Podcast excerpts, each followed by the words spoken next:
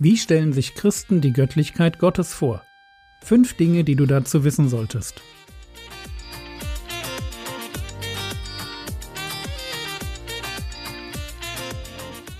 Theologie, die dich im Glauben wachsen lässt, nachfolge praktisch dein geistlicher Impuls für den Tag. Mein Name ist Jürgen Fischer und heute dreht sich alles um einen glücklichen Gott. Eine Podcast-Woche zur Göttlichkeit Gottes geht zu Ende. Unsere Leitfrage war, wie stellen sich Christen die Göttlichkeit Gottes vor? Und wir wissen bis jetzt, dass Gottes Göttlichkeit zuerst einmal seine Andersartigkeit betont. Er ist kein Mensch, auch kein Übermensch.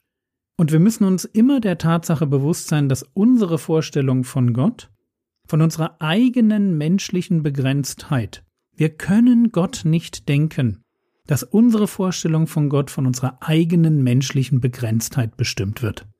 Gott ist der ganz andere, der sich uns offenbart hat. Mit diesem Gedanken startet alles Denken über Gottes Göttlichkeit. Und dann haben wir uns damit beschäftigt, dass Gott Schöpfer ist, heilig ist, Liebe ist. Er ist der Besitzer des Universums, er hasst Sünde in jeder Form und er ist gleichzeitig 100% pro Mensch. Die Moral entspringt seinem Charakter. Das Gericht behält er sich vor und die Rettung des Menschen auch. Wie könnte man diese Woche jetzt abschließen? Schauen wir uns an, wie Paulus mit Worten Gott den Vater feiert. 1. Timotheus Kapitel 6, die Verse 15 und 16 die, und es geht um die Wiederkunft des Herrn Jesus, die wird zu seiner Zeit der selige und alleinige Machthaber zeigen, der König der Könige und Herr der Herren, der allein Unsterblichkeit hat und ein unzugängliches Licht bewohnt, den keiner der Menschen gesehen hat, auch nicht sehen kann. Dem sei Ehre und ewige Macht. Amen. Das ist eine Doxologie, so nennt man es, wenn man Gott mit Worten feiert.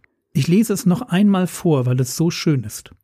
1. Timotheus 6, 15 und 16. Die Wiederkunft des Herrn Jesus wird zu seiner Zeit der selige und alleinige Machthaber zeigen, der König der Könige und Herr der Herren, der allein Unsterblichkeit hat und ein unzugängliches Licht bewohnt, den keiner der Menschen gesehen hat, auch nicht sehen kann.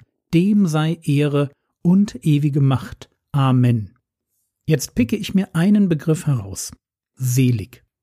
Der selige und alleinige Machthaber. Auch am Anfang des ersten Timotheusbriefes spricht Paulus davon, dass ihm das herrliche Evangelium des seligen Gottes anvertraut wurde. 1. Timotheus 1, Vers 11. Gott ist ein seliger Gott. Wir kennen das Wort hauptsächlich aus dem Anfang der Bergpredigt. Dort heißt es immer wieder, glückselig ist die oder der, wenn sie das oder jenes tun. Das Wort selbst, griechisch Makarios, kann außer mit selig auch mit glücklich oder gesegnet übersetzt werden. Zwei Übersetzungen, die natürlich eine sehr ähnliche Bedeutung haben, weil jemand, der gesegnet ist, auch glücklich ist und der Glückliche sich gesegnet weiß. Gott ist also der selige Gott, er ist Makarios, glücklich oder gesegnet. Was heißt das? Was ist so besonders daran, dass Gott ein glücklicher Gott ist? Ich habe in einer fünfteiligen Reihe diesen Punkt mit aufgenommen, weil ich glaube, dass es unglaublich wichtig für uns Menschen ist, dass wir eine Sache zutiefst verstehen. Gott hat uns nicht erschaffen, weil ihm etwas fehlte. Aber, könnte jetzt jemand einwenden, wenn Gott am Ende der Heilsgeschichte die Gemeinde hat. Also all die Menschen, die an ihn glauben, die ihn lieben und sich auf eine Ewigkeit mit ihm freuen. Ist das nicht ein Beleg dafür, dass er uns braucht, um glücklich zu sein? Nein, ist es nicht. Gott hat uns gewollt, aber Gott braucht uns nicht. Wenn ich mir im Urlaub beim Mittagessen vom Buffet, nachdem ich eigentlich schon satt bin, noch ein Schokotörtchen hole, einfach nur weil ich Lust darauf habe, dann habe ich den Nachtisch nicht gebraucht. Aber ich habe ihn gewollt. Und ebenso ist das bei Gott. Wir sind sein Nachtisch. Aus Gründen, die mir persönlich zu hoch sind, hatte er Lust auf uns. Brauchen tut er uns nicht. Er hat uns nie gebraucht und er wird uns nie brauchen. Gott ist ohne uns, auch ohne unsere Anbetung und ohne unsere Liebe zu ihm, ein glücklicher Gott. Aber Gott ist doch Liebe. Braucht er dann nicht jemanden, den er lieben kann? Ist Liebe nicht auf Beziehung hin angelegt? Stimmt. Aber Gott ist eben ein Gott, der in sich schon Beziehung lebt.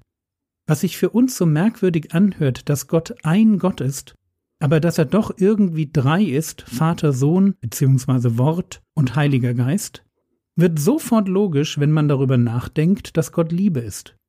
Liebe braucht ein Gegenüber. Und Gott findet dieses Gegenüber in sich selbst, so wie Jesus das für sich aus seiner Perspektive beschreibt, wenn er sagt, der Vater liebt den Sohn. Aber dasselbe gilt, weil Gott Liebe ist, für alle drei uns bekannten Personen der Gottheit. Was sie verbindet, ist Liebe. Ganz nebenbei, umso erstaunlicher, dass Gott, das Wort, trotzdem Mensch wird und diese Liebesbeziehung am Kreuz aufgibt, um uns zu retten. Und ebenso erstaunlich, dass wir in Christus, also durch den Glauben an Jesus, Teil dieser Liebesbeziehung werden dürfen. Es ist wirklich irre, was Gott tut. Aber zurück zur Göttlichkeit Gottes. Gott ist glücklich und das bedeutet, dass wir ihm nichts geben können, was ihn irgendwie komplett machen würde. Gott ist kein bisschen defizitär. Ihm fehlt gar nichts. Er ist in einem absoluten Sinn vollkommen, und zwar ohne uns. Wir brauchen ihn, wenn wir glücklich werden wollen, so wie der Psalmist es auf den Punkt bringt im Psalm 16, Vers 2, Du bist mein Herr, es gibt kein Glück für mich außer dir, wahres Glück finden wir nur in Gott, aber Gott findet alles Glück, das er braucht, in sich. Und so schließen wir diese Woche ab, in der es um die Frage ging, wie sich Christen die Göttlichkeit Gottes vorstellen. Wir haben einen Gott, der ganz anders ist, der sich das Universum erdacht und erschaffen hat, der heilig ist, der Liebe ist und auch ohne uns glücklich.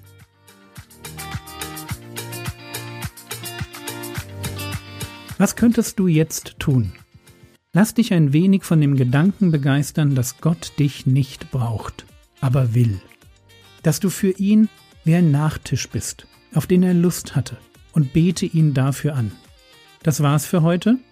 Du hast Fragen zur Bibel oder Ideen für eine Themenreihe? Her damit. E-Mail kontakt at frogwords.de.